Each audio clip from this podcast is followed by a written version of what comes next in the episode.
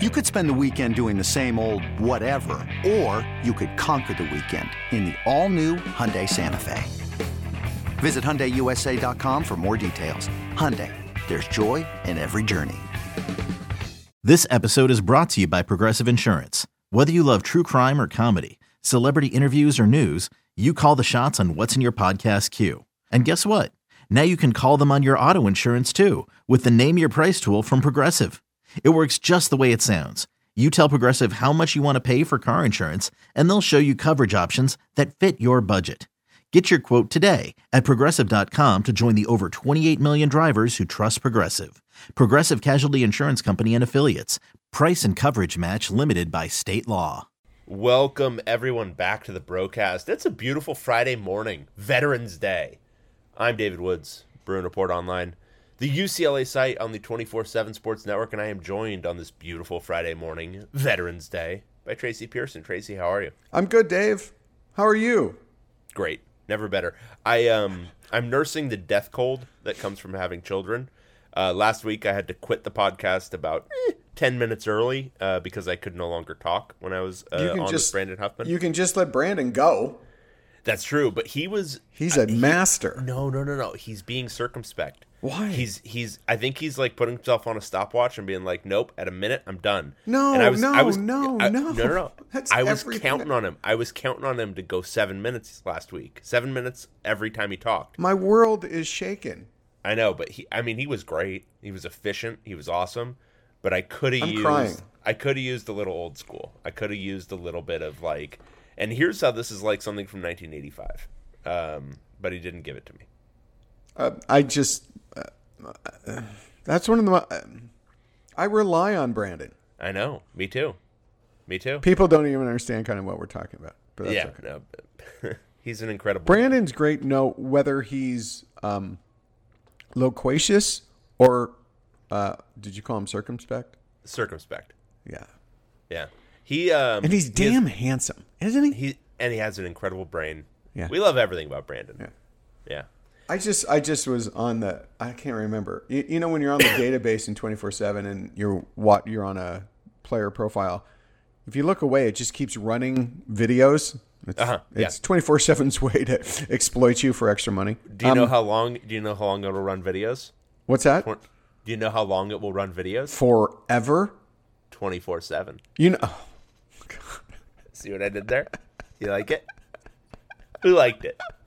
Raise your hand in the comments. Are your kids you old it. enough to say, "Dad, that's such a dad joke"? Yet, um, my my youngest, I don't know if I've shared this before, but she gets absolutely furious with me at your corny say, jokes. Well, no, she'll say, "Dad, I'm hungry," and what's what's the dad response to that? Oh, hi, hungry. I'm Dad. Oh. Nice to meet you. Yeah. Oh, yeah. Wow. Oh yeah. This is just, just the beginning. Just the beginning, Abby. There's a little bit of sadism in every father, I think. Yeah. I think it's yeah. Wait, we were talking about Brandon. So his video, I'm looking away, and then his his video came on. I have no reason to watch Brandon talking about some other recruit that's unrelated to UCLA. But I, I was transfixed. Yeah. I did. couldn't look away. I lost all my train of thought for everything else. I just I just watched and I I, I, I had it muted. I just watched Brandon magnetic personality. Maybe I took this a little far, but no, you are great. Okay. Yeah. Okay. We are a UCLA sports podcast. We're a Brandon Report Online. Brandon Report Online. um, we we've got a lot to talk about today. Actually, UCLA um, is eight and one in college football, the sport that they're playing. Pinch, which is pinch me, pinch myself. Yeah, that that's weird. Sometimes uh, when you see it, like, don't you go, "What?" Yeah, no, it's it's weird. It's weird. It's I, I I still haven't quite wrapped my head around it. And I think the context. So I'll get to that in a second. But um, eight and one going into Arizona. We got to preview that game. And then this is the context part, which is usually by this point in the season, once you know the main event has begun, basketball, I will have like kind of uh, withdrawn a little bit from football. Like not not like you know when, noticeably, when you but come I will back have down been to like, reality, yeah, my, my my interest level is now diverted. Um, now I have to actually like pretty much equally divide the interest level. In fact, I'm probably still more interested in football than basketball, which is crazy. I think you got Bas- me there too. I think yeah, um, that's me. Basketball is top ten. Uh, they just beat Sac State on Monday um, in the home opener, and then they've got Long Beach State tonight. Um, so we're going to talk about what we saw in the opener and what we think we'll see tonight once uh, Adem Bona is is very likely back. And then uh, we wanted to touch on some developments in UCLA basketball recruiting with signing day this week, and then some kind of new stuff happening. Um, But with pretty exciting Andre stuff. Stojakovic. UCLA basketball tonight, USC football tonight, and you know they're going to lose against Colorado, but still interesting to watch all day long. To, I mean, interesting games because now, as a UCLA fan, you're engaged in almost every game. It all matters, baby. It all matters. But see, that's the key. Before, yeah, we didn't care at all about what Ole Miss did. Now, uh, what time's Ole Miss on? I got to watch that game. Um, yeah, exactly. And uh, Yeah, And- and then and and, then you got the UCLA game yeah, uh, against our boy Jedd Fisch. our boy Jedd Fisch. Here's the thing, and um, I, I, I like it in the context of my viewing guide thing I write every week because that devolved into like just dumb jokes. Yeah. Over the last like I, don't know five years. They but when I dumb, started it, yeah. when I started it, the whole point was all right. We got to do like a viewing guide to assess UCLA's playoff chances. And it was Salient, like salient games to UCLA. Yeah, it was salient, and, and it was salient analysis of those games. Like, oh no, this is who you actually want to win this game. Yeah. But it had to devolve into dumb jokes because UCLA's been so bad for like six years. Thank God your daughter is relieved. Yeah, good God. Yeah. Um. So anyway, football. Um. We'll start there. Uh, UCLA eight and one. Uh, they didn't move in the CFP playoff rankings. Um, my general. So UCLA is twelve. Um, and they were twelve last week. They didn't move up despite um, some teams losing ahead of them. My general feeling on it, looking at the rankings as a whole, with Oregon at six, USC at eight, and UCLA at twelve, they don't matter, but they'll figure themselves out over the next few weeks. Um, I think UCLA, if they win out, will more than likely be in the playoff. Um, now, you know that's going to require beating Arizona, beating USC, beating Cal, and more than likely beating Oregon again, um, which is a tall task. Oregon has a tough road though. Oregon has a very tough road. Wow. They have to play Utah at home. They have to play Washington this weekend. Who, which is now looking uh, like a, not, not an easy. When UCLA beat them, you're all, okay. It came back down to earth. They're not really that good, but yeah, they are. They're seven and two. Yeah. I, I would say they've got a deeply flawed defense, and I wouldn't expect Oregon to lose that game, but it's possible. And then you have Oregon State on the road, which I think is sneakily uh, Oregon's toughest remaining game. I no, I, I don't even think it's sneakily. I, I'd Yeah. say that's the the toughest game. I'm a big Oregon State fan. Uh, Oregon State is the most solid team in the league this year. Yep. Um, they have a solid defense and they have a solid offense. Yep. Uh, nobody else really can claim both of those things. Yep.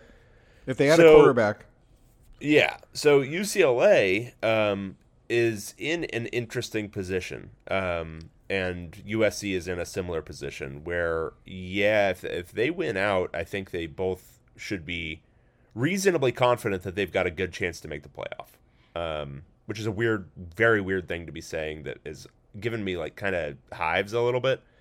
Um, but for UCLA, uh, it starts this weekend with holding serve um, and beating the P out of Arizona, which it's not quite like ASU, Stanford, and Colorado, where oh this is just a you know a moribund team. Um, UCLA eh, shouldn't lose under any normal circumstances, particularly at home. Arizona has an offense. They have the worst defense in the Pac-12. Don't get me wrong, and I understand what I'm saying there, having seen you know what Colorado and Stanford and ASU are running out there. Arizona's is the worst, um, but their offense it's legitimately pretty good. Um, it's top twenty ish, I would say, nationally if you average out all these different categories. Um, they can throw the ball. They can run the ball pretty well. Um, they've got a lot of weapons that you didn't that they didn't have last year. They did a ton of work in the transfer portal and a ton of work in high school recruiting. And the end result is their receiving corps is probably it's not quite USC's when USC's is healthy, but it's probably the next step down from that. Um, and Jayden de Laura, he's he's mercurial. I think that's a good way to describe him. But uh, when he's on, he's a he's a significant playmaker. Um, it's it's not going to be an easy task for the UCLA defense. Yeah. Um, I think it's going to be a similar game to ASU. Uh, probably a little bit uh, UCLA um, being able to even uh, move the ball easier. So just compound that. How many yards were they? 550 at four? No, more than that. Four, 404 yards rushing. I mean, yeah, that's going to get worse. Um, what I'm looking for in this game is UCLA's defense being able to get not just one or two, but a good number. I don't know what a good. I don't know what that number is of stops. I, I, watching the ASU game, it was really. I, I mean, it, it, was a win. It was good. Let's just say that. But you have to admit, UCLA fans, it, it was a little frustrating to watch ASU come back, and the UCLA defense really kind of unable to stop it. I don't. I'm. I'm not looking for the UCLA defense to hold Arizona to ten points, but I would like to see a similar game to ASU. But UCLA's defense does enough to not let Arizona in the game, I, and I don't even know how many points that is. Yeah, I think so. I predicted. Um, I think I did. I can't remember what I ended 50, up with. 28, yeah. 27, 52 to 27 that's kind of I think what we're both talking about. I'm saying once it gets up three touchdowns, keep it at three touchdowns. Keep it at three touchdowns and play yeah. your defense seriously. Don't put in the second, third, and fourth fourth stringers. Uh, I think that was a couple of drives into the third quarter. Um, yeah, which changed the whole momentum of the game. From and I think both you the, and I said that independently, by the way, without conferring. Yes, and it it it was really because Darius Muasau in that second quarter was really good. Uh, he he was he was well he was also getting downhill a lot, and I think that's where he's best is when he can just drive at the quarterback, drive at ball carriers in the backfield. You know, it's less that lateral movement that nobody enjoys. Um, but uh, they took him out, and like that was the key one. Um, they took him out and put in Carson Schwesinger, and it wasn't like Schwesinger was like noticeably bad or missing a ton of tackles. He was just playing on his heels. Um, and they, I think they not only did the personnel shift, but it seemed like they went, okay, we can call off the dogs a little bit too. Yes. Um, and the end result was um, basically giving ASU a ton of confidence on that first drive.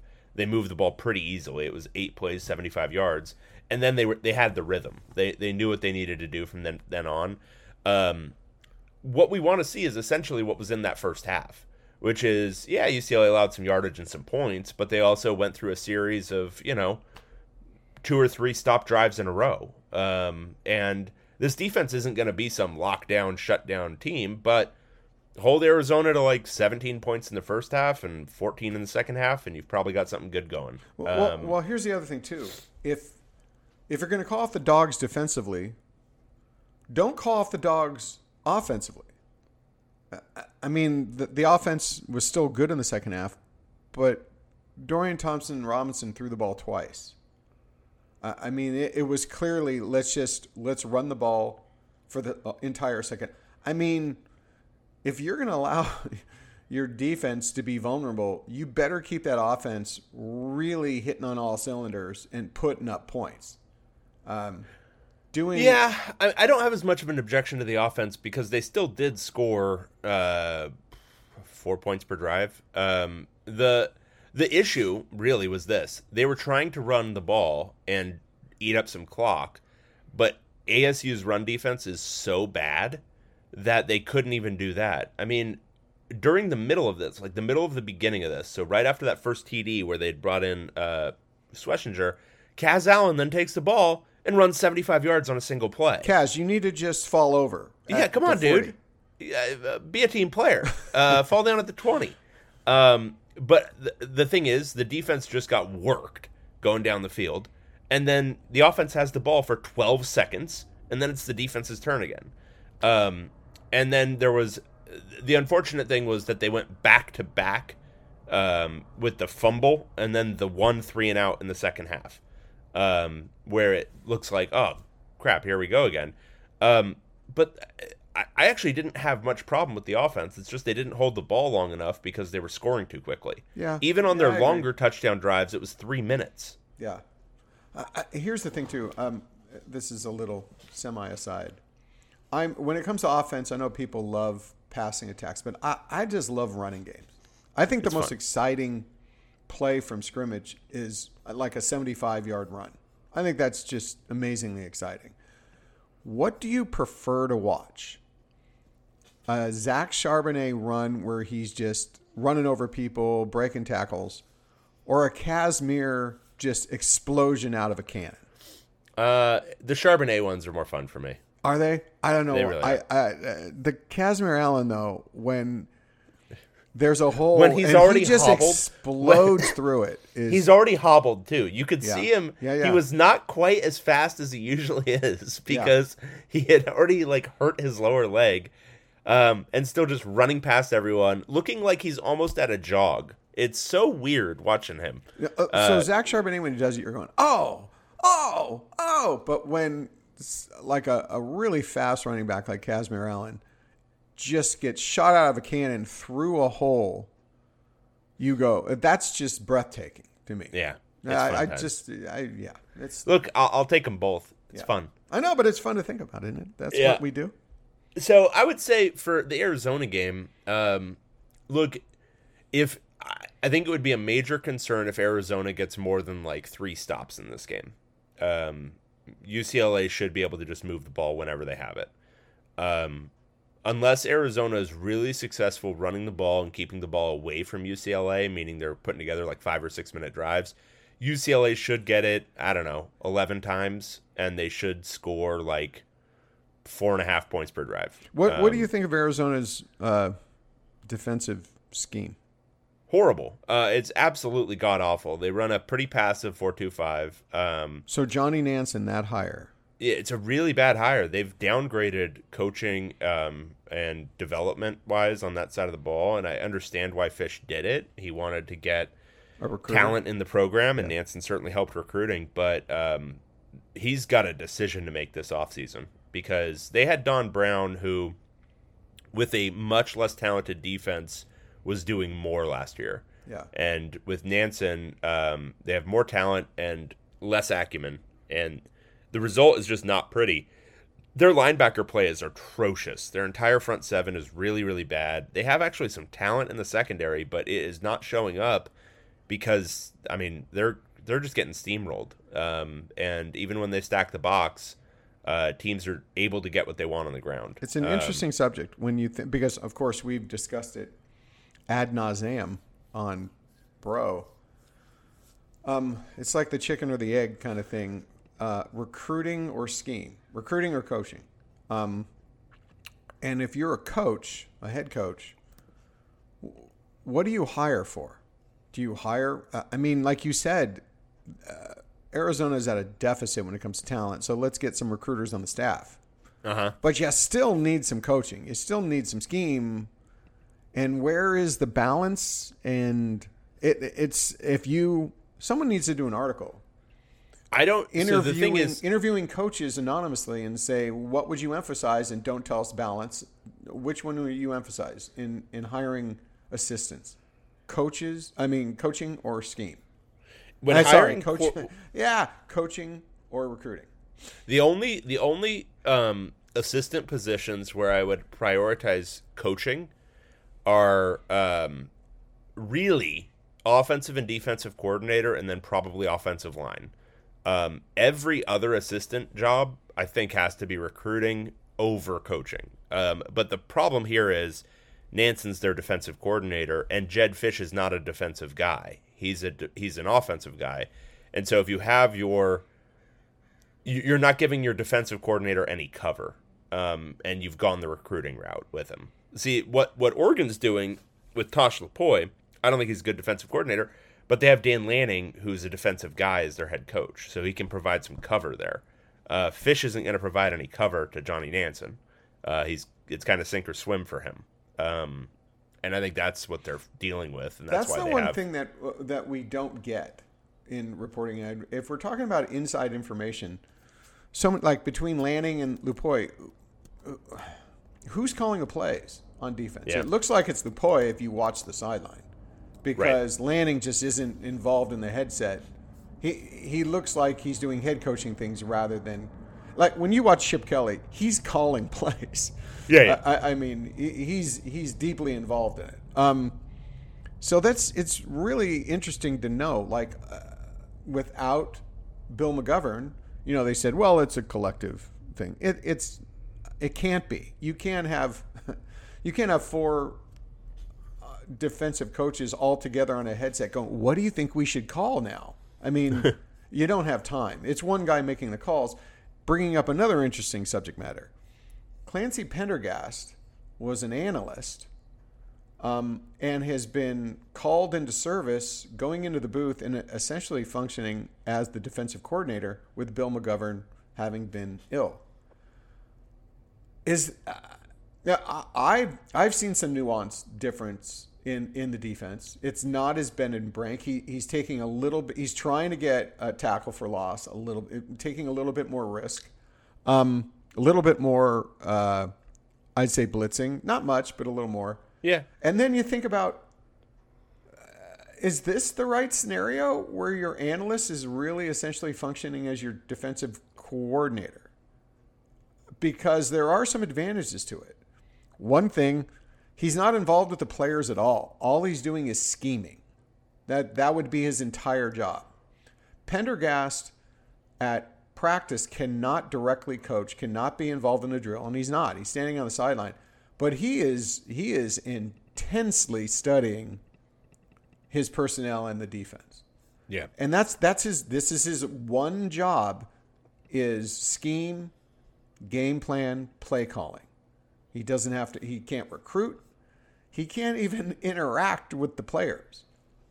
I don't know that there's a lot of there's disadvantages too. I mean, being able to coach, obviously, as a defensive coordinator, directly players, advantage a, a bit. I get it.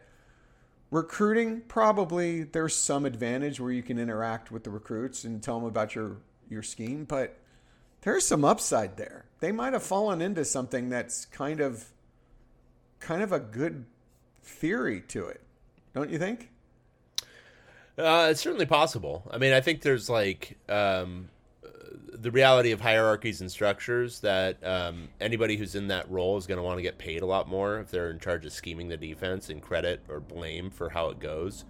Um, there's the recruiting part of it where if you know the guy who's running the defense, uh, do you want him to be able to close on you know recruits and that sort of crap? But yeah, I mean, there's some. If there was a way to like recontextualize all of that stuff and just say, well, this is just a job, is to come up with the game plan, and it's you know, it's not actually having to do anything with the players on the field, so we're only going to pay you two hundred thousand dollars a year or whatever it is. Um, I don't know.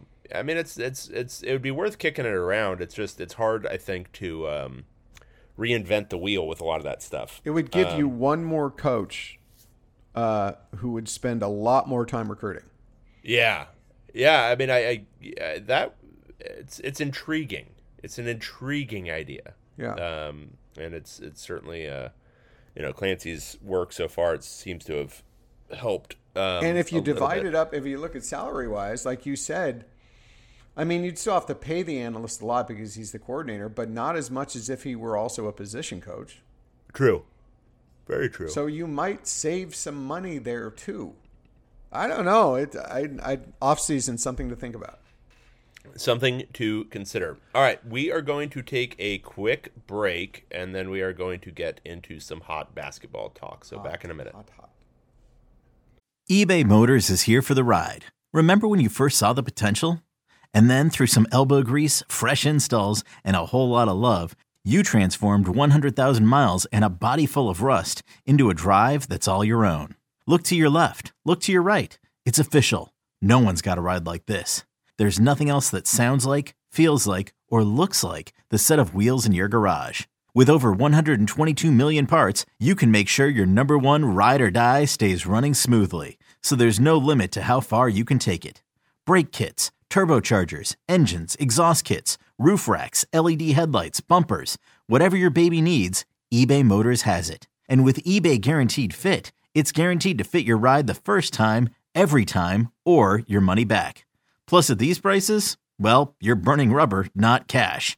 Keep your ride or die alive at ebaymotors.com. Eligible items only. Exclusions apply. Introducing the two way V4, where groundbreaking fuel cell technology meets fresh foam cushioning for the ultimate performance. With Fuel Cell, each step feels explosive, delivering unparalleled energy return. Paired with fresh foam, experience maximum comfort throughout the game. Its lightweight textile upper offers support and breathability without sacrificing agility. Whether you're hitting the clutch shot or locking down the opposition, the two way V4 gives you the tools to play at a high level. Learn more and purchase the two way for yourself at newbalance.com. All right. We have to discuss the start of UCLA's basketball season.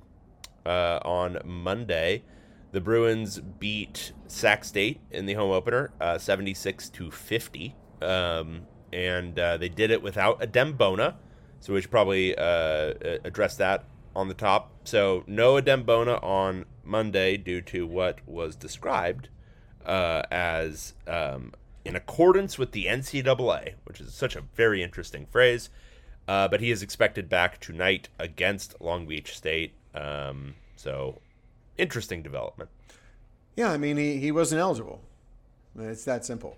Um, in accordance with the NCAA, Tracy. Yeah, they didn't want to use the word eligible, but I'll use the word eligible because there's no other word to use, really. Um, in accordance with the NCAA? Yeah, well, that's I'll say he obviously he clearly was not eligible by NCAA standards. Have they rules. reached an accord with the NCAA? To my knowledge, yes. And, I'm just having a good time. And I can say this too: uh, the issue that they found that made him ineligible is that was a sneeze, right? No, that was a cough. Oh wow, that could have been either one. No, my sneezes are basically coughs. Oh, oh they are. So you're, yeah. but you said that was a cough. It was a cough. Okay. It didn't come through my nose. Um, uh, given what's going on out there in college basketball and recruiting and eligibility and in college sports, it's so. I mean, I you even have to laugh that they would find something. Oh, I didn't. Was that an order? in Adem Bona's uh, NCAA qualifying documents of eligibility that would make him ineligible for one game. I mean, it's just it's it's laughable. It's just it's like I don't even. Uh, what's the last like, season of that like, movie when uh, there's a, a meteor that hits that hits in the ocean, and Téa Leoni is out on deep, the beach. Deep impact, Tracy. That's such a great scene. That's that's a chilling scene, and yep. um, that's like that's like you're trying to be Téa Leoni right there, and you say, you know, let's, and, and there's a wave that's yeah, gonna wipe no, no, out Manhattan. I think it's more like this is what I think it is, Tracy. Okay.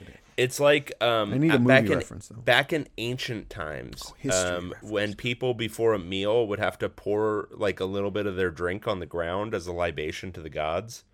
That's what that's what this was. Mm. okay, okay, all right, all right. We'll give you a game. Great NCAA gods, please don't punish us. Well, it, no. What I'm saying is the wave is everything else that's happening, and like it would be Téa Leoni uh, putting up a cardboard box over her head, and you know I keep saying Téa Leoni. She was a great actress. I really like Téa Leoni. Yeah. Um, just Here's ridiculous given what's going on out there that the NCAA, uh, this is might be the only thing everything else is so unwieldy they don't have any control and they have they can't do anything about everything else so this is one thing they can do so they look like they're an effective organization i guess uh, wow yeah yeah yeah, it's uh. But anyway, look, let's let's not belabor. Okay, let's, the, yeah, uh, let's not. Let's not belabor the negative. He's back. Uh, yeah. He's back. He'll be fine. Everything's okay. It was Sac State. They still won by twenty six. And my um, my take from that game was um. So like last year when you saw the basketball team blow out some teams, they were already playing at a pretty high level, right? You had all those veterans returning. But you knew there was a ceiling on how they were playing at close to optimum level. But you knew there was a ceiling with Cody Riley. You knew there was a ceiling with Johnny Juzang, Jules Bernard. Even if they played really well, there were still they were playing they were them, right? This team this year blew out. I mean, Sac State wasn't horrible. um, they were well coached too. Um, by 25 points, UCLA won that game. But you still felt there's so much more that's going to happen and develop. Uh, yeah. Uh, just not as a team, but player by player. Yep. You know, Amari Bailey. I had some people texting me saying Amari Bailey is a multi-year guy at UCLA. He's not even that athletic. Oh gosh, guys, I've watched him play so many games where his athleticism he has he has excellent athleticism and it was on display. You just y'all haven't seen it yet. You saw it a little bit in defense. He can move his feet really well. Um, so just wait. You'll see. You'll see a lot more. And then my other takeaway really was Mac Etienne for not playing for a year and a half, being extremely rusty, still probably thinking about his knee, um, going out there and, and flashing some real potential. Yeah. I think those are two good takeaways. And I think the Bailey one, um, I would just underscore it. Like he's he's doing stuff that he he hasn't developed any comfort level doing right now, which is playing off the ball, trying to find a role as like a semi scorer. Um, when he's more of an on the ball distributor type, like in his ideal form. Um, and you know it's it's it's going to be a work in progress for a little while here. But he um, kind of isn't, Dave. I mean, he played scorer in high school too, very much, and in AU ball when he used. To play. Yeah, I just mean at, at, the college level, based on what we were hearing from pre-practice reports, he was you know he's much more of a distributor, you know that sort of guy. Um, but the uh, the thing I would like to see from him um, is embracing um, kind of doing the the defensive stuff. Like I think he's got the move like the lateral ability to be a good defender, um, but um, rebounding. Uh, I think when we're talking about UCLA's defensive rebounding deficit against um, Sac State, a lot of it was uh, Nwuba um, not being a particularly good uh, rebounder. Um, but some of it's the not not that Bailey was being awful or whatever, but the drop off from Jules Bernard, very good defensive rebounder uh, for his position, and Johnny Juzang, who became a above average defensive rebounder, to Amari Bailey getting one in this game. Um, and I think that's going to be a key going forward is him, you know, committing to boxing out, committing to that sort of uh, thing on the defensive end. And it's Sac State. I mean, it's one game, it's one data point. It's not that big of a deal. Um, but I think that would be nice to see um, from Bailey commitment on that end, and I think there will be because he already seems energetic on the defensive end in a way you don't always see from freshmen, uh, particularly highly touted ones. Um, so yeah, I've been pretty, you know, he's checking boxes. I think. Yeah. Um, it's just you know the shooting, and that'll come. Yeah, and the defensive upside for the team in general. There's so much potential there when some of these freshmen and young guys start to really I mean they've been getting the the theory from Cronin in practice, but now they get to really apply it in a game and they and that's when learning and habits form. So Okay, we've made it five minutes in to the basketball talk and we haven't mentioned uh, Jaylen Clark. Oh. so can I read to you his stat line uh, because this is fun to look at because it's the UCLA box score, uh, the the stat broadcast um, box score that we can look at. He has a stat in every single category on this list 17 points, 7 for 7 in field goals, 1 for 1 in 3 points, 2 for 2 free throw line, 3 offensive rebounds, 5 defensive rebounds, 8 total rebounds, 4 assists, 3 personal fouls, 5 turnovers, 1 block, and 7 steals in 28 minutes. Nobody else does that. Nobody else has stats in every category. Nobody else on this team had stats in every category. That's Jaylen Clark that was a freak show performance. What he was doing stealing the ball was like um it was unlike anything I have seen in a UCLA uniform. Jordan Adams had some games where he was really like focused on picking teams off. Darren Collison had some games where he did those like kind of glue like frog hands and just you know stuck him in there and took the ball. But nothing like what Jaylen Clark was doing. He was doing power steals where it was like, oh, that guy's doing a that guy's doing a spin move. I'm gonna run, take the ball from him. Never and go dunk have it I, down I've the field. never seen that. Uh, uh, that that one steal. I mean, we've seen people come on the backside, like if someone's uh, got the ball in the post and they're not seeing it, so they come, you know, uh, on the backside and steal. that was the post player who had caught the ball at the at the high post, Yeah, and and you had to make an instinctual decision because his player that Jaylen Clark was defending was kind of running by. He was making a cut, and there was no one else there to really warn the post player. All of this happened in his mind in a split second, and he went around his backside. And you know, when it comes to Darren Collison or Jordan Adams, they had quick hands. They had very quick hands. They'd be in their stance, and they get a hand up and make a deflection. Jaylen Clark moves. He like makes a decision like this is an opportunity. If I get in, if I move those three feet over there, that's where the ball's going to go. It's Yes. it's really really uncanny watching him, and we just have to admit, Bruin Report Online was on him very early, talking about how incredible he was. Before Bruin Report Online had it first. His anticipation um, and his instincts for finding the basketball no matter where it is, uh, it's it's again otherworldly. Um, and then I will also say, I think he, I mean, he looks. It's a hard thing to say because how much of it is like his instincts improving, his anticipation improving.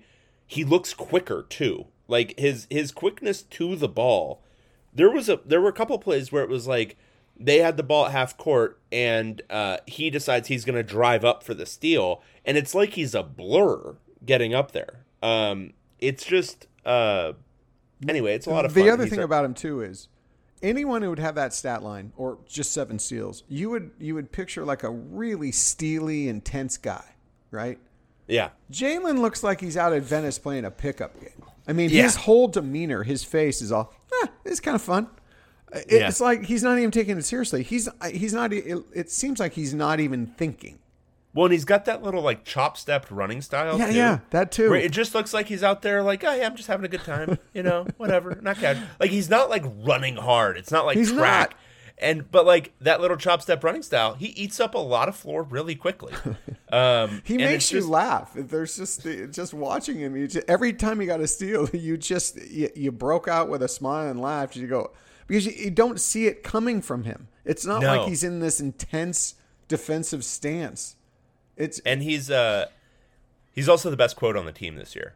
Yeah. Uh, his interview this week was great. Um, talking about it all. Um, yeah, he's he's a freak show. let's not Um, pump him up too much. He needs. To let's come not back pump for it up too much, year. but, um, he needs if to come it- back for a senior year. Yeah. NBA scouts. There are so many flaws in Jaylen Clark's game. Yeah, It's I mean, think about those five turnovers. Just season. focus on those five turnovers, baby. yeah. Wow, that was. He's not ready for that. Yeah, he's not ready to even. I mean, he might have to get his minutes cut. Yeah. Um, so that was the situation there. Um, but I agree with you on Mac Etienne. I was I was really pleased with um, his ability to make an impact, even though he's clearly clearly got a lot of conditioning work to do, a lot of like um, physical stuff to like get fully right for the season.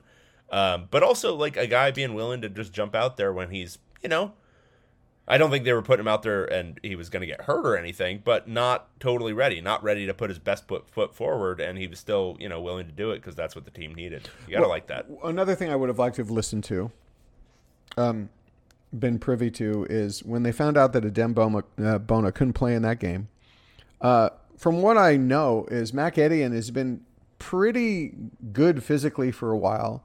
The UCLA um, medical staff has been holding him out pretty conservatively, I'd say. Uh, you know, it, it's a it's kind of a it, eh, it's a it's a call. It's an opinion on when at this point when he would be ready to play. Um, and it could ha- it could have happened any day, really. I would have liked to have seen and watched just uh, how what Mick Cronin said, maybe to try to get Mac Etienne uh, re- uh, 100% uh, green lit to play against Sac State. Yeah, that would have been fun. Yeah, yeah. Um, I, I don't know if there were any other major takeaways. Um, I think the uh, the um, the Tiger Campbell offense uh, s- scoring first is going to be a work in progress. Um, you know how he balances that with distribution roles and all that kind of stuff. Um, you know, I, I think what I like that I've seen is his and David Singleton's comfort level with trying to score a little bit more at volume. Uh, it seems like they're okay with it. Like they seem to be like not pressing too much, but it's going to be a work in progress. Just- I, wait, let's just talk about David Singleton too. Yeah. Oh boy. Yeah. Damn, uh, I mean, he's always been a great shooter. I, I think it's. I, you try to bring it up with Mick, and you're, you're And talking about quicker me release. he told me to go to hell. He told me go go after His glare at you was basically he was very nice, but he basically said, "Nah, you're Dave, you're a dumbass, and I hate you. you internet slappy," Yeah. which is a nice way the way he did it. Um, but there is there is difference. It- It's not it, it quicker release, whatever. The ball's getting out quicker. b- Yeah. by far. He's catching it, whether that is his footwork, like Coach Cronin kind of said, is how people improve their outside shooting.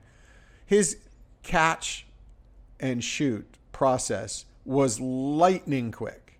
Yeah. And that was, I mean, there was no doubt when that ball went up. And then, secondly, we've always been critical that Ollie is is uh, you know one shot Dave uh, on three pointers, but Two two mid range jumpers. wow, Baby. and those were really slick and quick too, like he'd been doing them his whole life. Yeah. Yeah. And the only miss was a layup that he probably should have made. though It was contested. Well, it's got to be all three levels, and of course he's got yeah, the, that, that third level's always been a challenge. or the first Um, level. Is that first or third? I Who knows? Yeah, It's a level. yeah. Uh, yeah, he was great. Um, and um, I think you know Tigers. Uh, it's just going to be managing like, okay, when am I when am I picking my spots? Um, I thought Jaime was uh, fine. Um, I don't think he was. Uh, um, I think the second half he really was just floating and coasting, and that's fine. Uh, they didn't really need him for more than that. If he wants to be National Player of the Year, though, um, he's he's gonna have to try to like you know do it for the entire game um, and put up like twenty a night, especially in these kinds of games against Sac State. Yes. because he could have easily done that, and he just you know, and that's being a team player. It's not having that like oh I need to score, I need to get mine, and that whole thing, and that's good. But if he wants to do the things that we've kind of talked about him doing, like getting a National Player of the Year or First Team All American, um, gotta you, you gotta go ahead and get yours. I mean, it would have been get 18 this game, and uh, it's a little bit of a different story. But poster boys for coming back for your extra year. absolutely. My gosh. I mean, the diff. Uh, Tiger Campbell and Jaime Jaquez, uh, just first off, the amount of attention they're getting nationally as potentially both first team All Americans. Um, Tiger Campbell being hailed as literally the best point guard in the United States. Jaime Jaquez is potential player of the year nationally. Uh, and I, I know everything's about the NBA, but this helps your NBA stock. And just not the hype, but how good Jaime's going to look this season compared to the end of last season. Yeah. I mean, they're going, he's an undersized combo forward.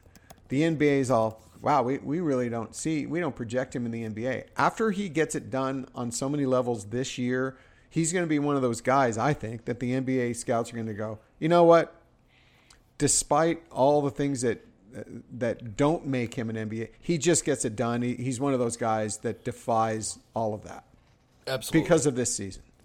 And um, just to wrap up a little bit of basketball talk, tonight's game against Long Beach State, that's gonna be a real game, guys. Yeah, Long Beach State is good, and they, They- have the thing that a team. UCLA doesn't have, which is a lot of experience guys. Yeah. So uh, uh, Sac State, well coached, not a cupcake, I don't think. Uh, Long Beach State, very much not a cupcake, and they have some guys who you know they can really play. and then Norfolk State, not a cupcake, NCAA tournament team. Yeah, Yeah. So UCLA didn't quite, and I think it actually will work out well for them because then it'll prepare them for Vegas a little bit better. But yes. um, they did not load up on a bunch of really easy teams in this in this. I like myself some cupcakes at the beginning of the, Yeah, I like a little bit of uh, yeah, like a little bit of like uh, I don't know Fullerton when they're bad, UC Riverside. Come on, guys. yeah. Um, but uh, you know, Mick Cronin gave him some challenges, so Yeah. it'll be fun to see. Um, Basketball right, recruiting. basketball recruiting.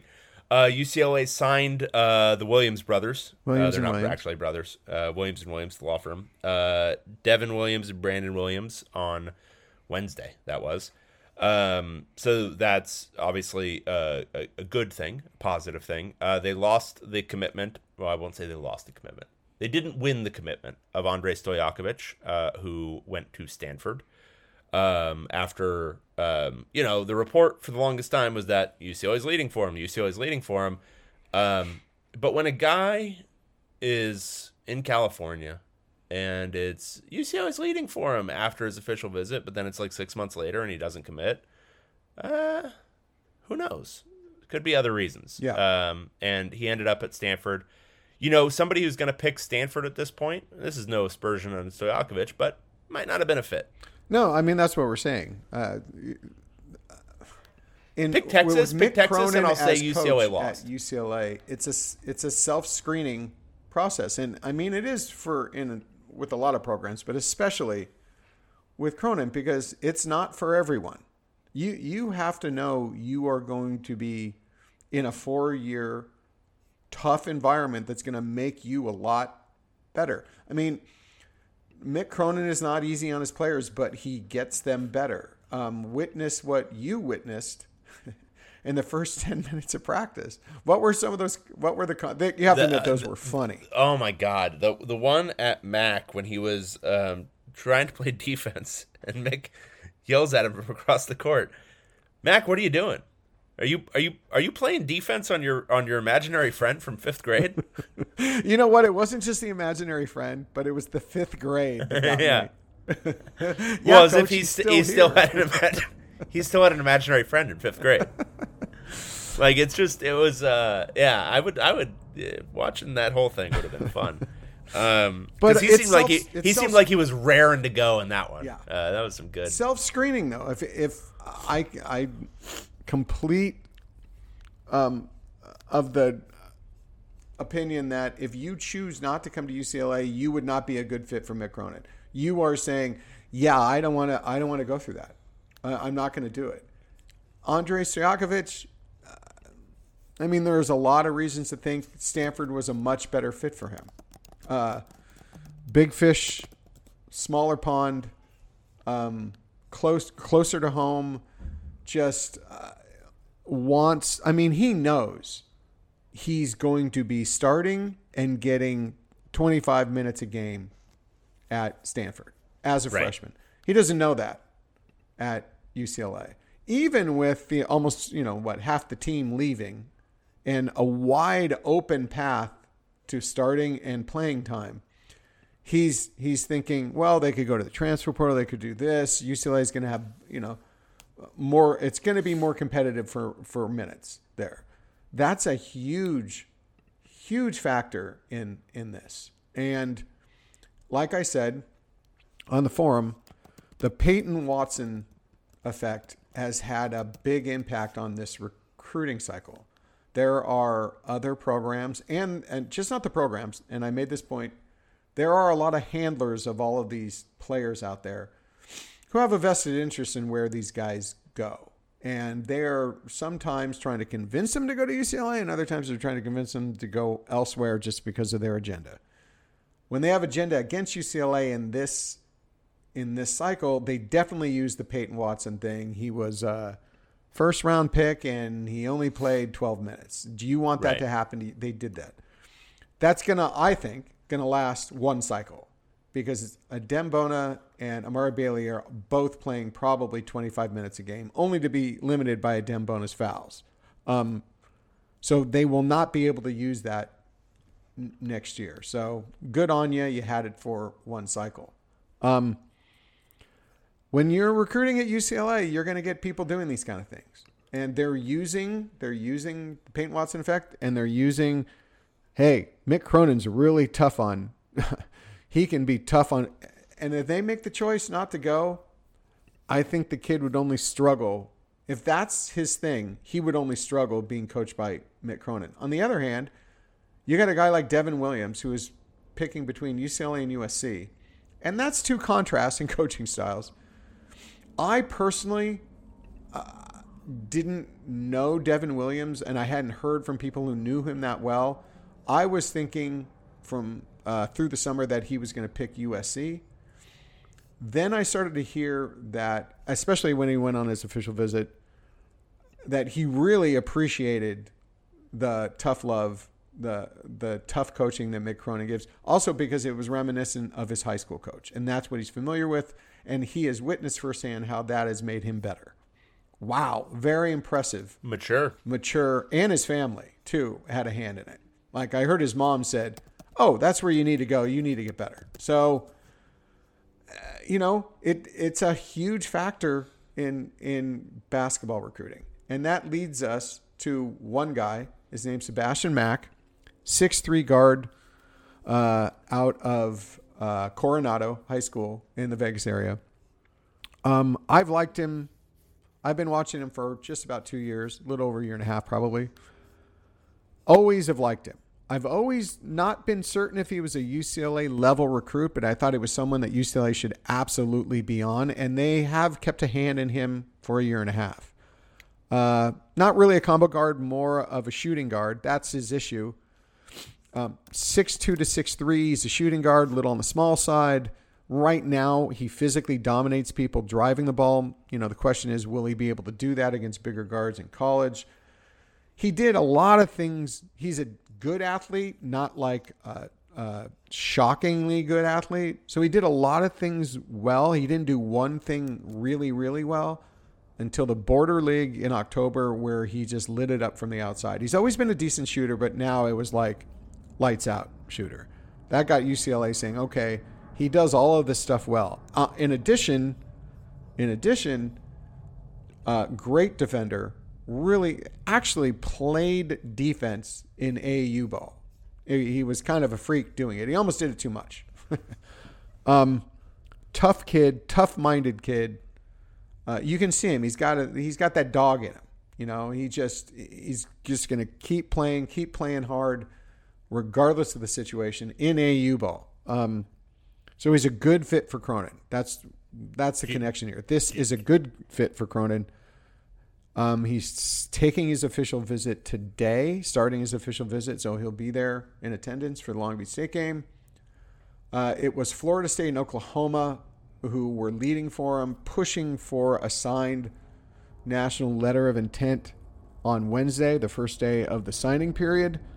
It's a very good sign. He, did not sign, and he's waiting for his official visit this week weekend. UCLA will offer him. And then it's all a matter of whether this kid wants to stay west, play for UCLA, or go for the two. And here's the thing Florida State and Oklahoma haven't been recruiting him that long since summer. That's when they got in on him. So it's not like they've actually been on him for two years.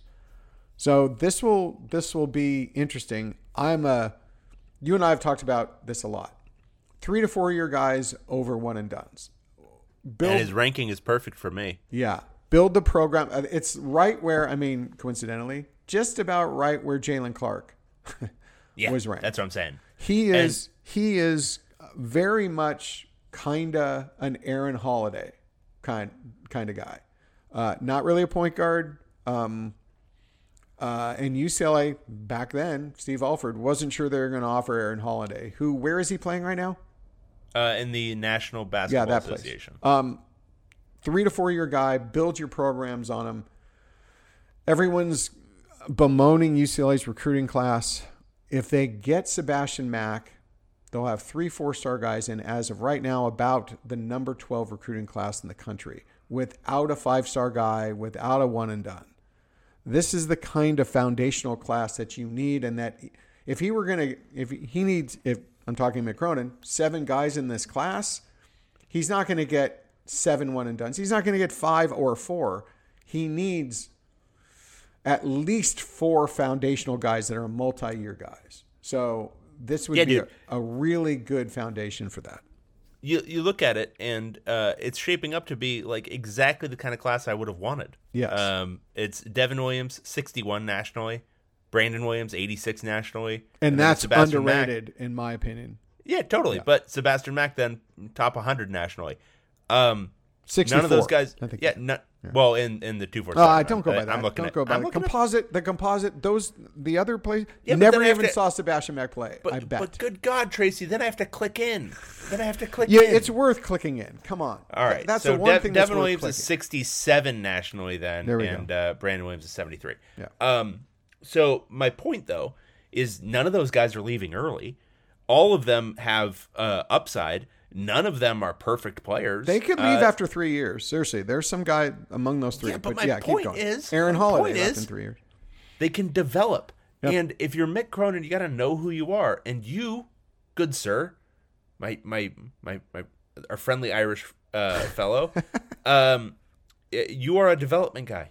You take these guys, and they're not very good, and then they become very good. Uh, uh, embrace that. You've got three guys who uh, have NBA upside. Um, go turn them into those players, and in the me- in in the doing, stabilize your program and uh, continue to go to uh, Sweet 16s plus Yes. every year. And one other thing before we leave, I gotta in your God, you guys, if you don't listen to Mick Cronin's um, interviews, you you have to listen to them. There are I don't even call them nuggets. There's just some wisdom. He got into evaluating Jaylen Clark as a high school player. Said he didn't even score ten points when he went to go see him, but he did so many other things, right? And this is, and since I've been evaluating basketball players for 25 years, you can't watch so many people say hey there's five great recruits in this one game i'm going to go out and I'll, I'll kill five birds with one stone you can't evaluate that way because you need to watch a kid away from the ball you need to watch every little element of his game our friend mick cronin said that exactly what i've been saying i just that was incredible and then on top of it he finished it off by basically saying don't be a scout uh, stat scout it was amazing. I, maybe I like his interview so much because so often he reaffirms the things uh, I've been trying to say for years. So love him for that. But you guys got to listen. You have to listen to his interviews. I'm, I'm I'm trying to workshop a joke on "Don't be a scat stout." a scat Um, stout. A scat stout. Um, but there's nothing. I, I There's I nothing. There's with it. nothing, Um, Dad, that you can say about that. I was trying to. Yeah. Um, yeah. So that's the situation with basketball recruiting. Uh, you have two top ten teams to watch this weekend. What a weekend! What a weekend, UCLA fans. oh wait, we got to say that first time since 1998, two top ten teams in the what a same what a thrill. What a, what an absolute thrill. I, I mean, very you very infrequently, not only at UCLA but across the nation, that this happens. You everyone should appreciate this moment. I mean, this is where UCLA should be all the time, but appreciate it. yeah. Uh, really take it all in. Um, yeah. Actually, just do that. Yeah, do stay it. up late, watch the game tonight, then stay up late, watch the game tomorrow night. Woohoo! All right. Uh, for Tracy Pearson, I'm David Woods, Bruin Report Online, and we will talk to you again next time. Thanks, guys.